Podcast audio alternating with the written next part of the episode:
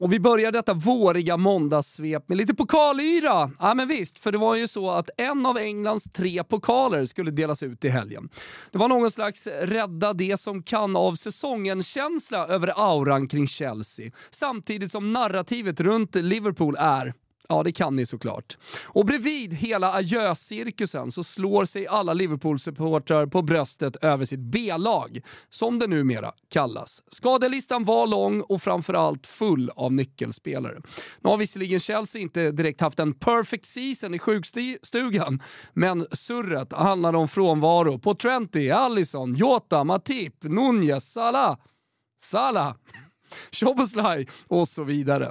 Men det är ju uppenbarligen något med hela fotbollsvärldens mest låsta käke och hans vita tänder. Det är något oslagbart kring alltihopa som är Liverpool våren 2024. Så det blev en till titel.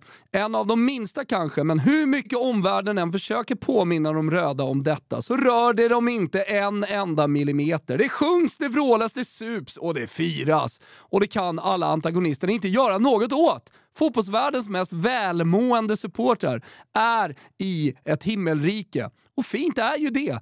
Generellt tycker jag faktiskt att vi borde fira oftare. Ta en måndagsbärs vet jag, starkölslunch, släng radhusbiffen och brassa på en lövbiff. Det är ju trots allt förvår, solen hittar igenom det gråa täcket och allt det där. Livet kan leka om man bara vill.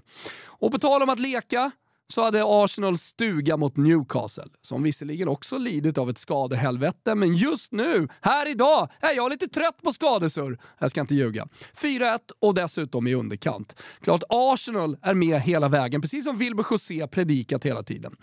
Det har surrats ganska lite om City senaste tiden och visst, kanske det inte sprakar sådär extremt som det kan göra, men vem bryr sig egentligen? Det är februari och glöm inte regelverkets åttonde paragraf om när och hur det ska spraka om titelanspråkarna. 1-0 mot Bompan noteras i alla fall. Up the Villa, som hittar tillbaka en aning. 4-2 mot Nottingham. Kanske inte något att skriva hem om, men fint så.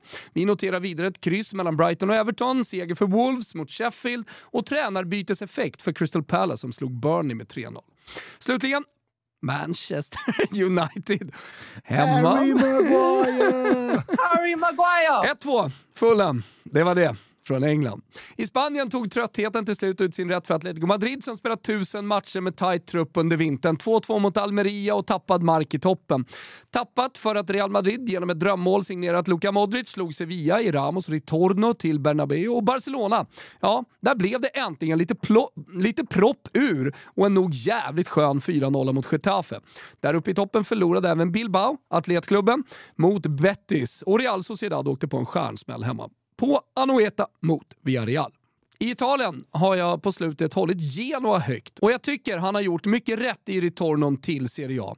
Jag pratar om Alberto Suona il Violino Gilardino som är en coach som jag tror har en stor framtid. Han ställer så att säga ut sitt lag fint på planen. De vet vad de ska göra. Det är ett riktigt lag så att säga. Sen Retegi, Gudmundsson, Junior Messias och så vidare. De är fina Griffonerna och i helgen slog de Odinese med 2-0.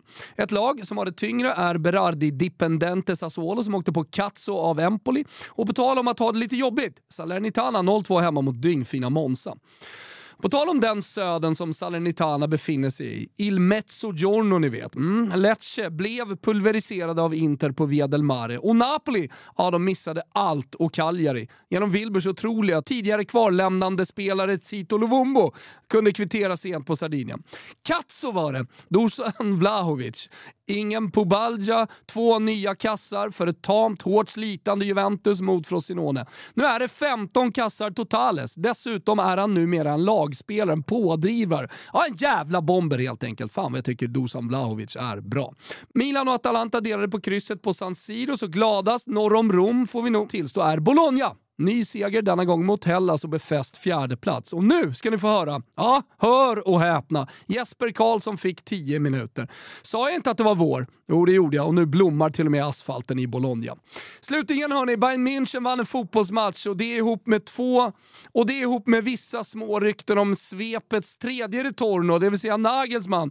Får ni undra om Bayern Monaco, inte Il Principe i Monaco, Grand Prix i Monaco, nej München alltså, om de har blivit David Palimmo resta in pacet Samparini, tidigare presidente VIP till i Rosaneri, som är på väg tillbaka till Serie A. Och Hauesvauer, de vinner matcher utan Jon Dahl Tomasson. Rumban hörni! Den sydcentral och nordeuropeiska rumban! Ta en stark bärs vet jag!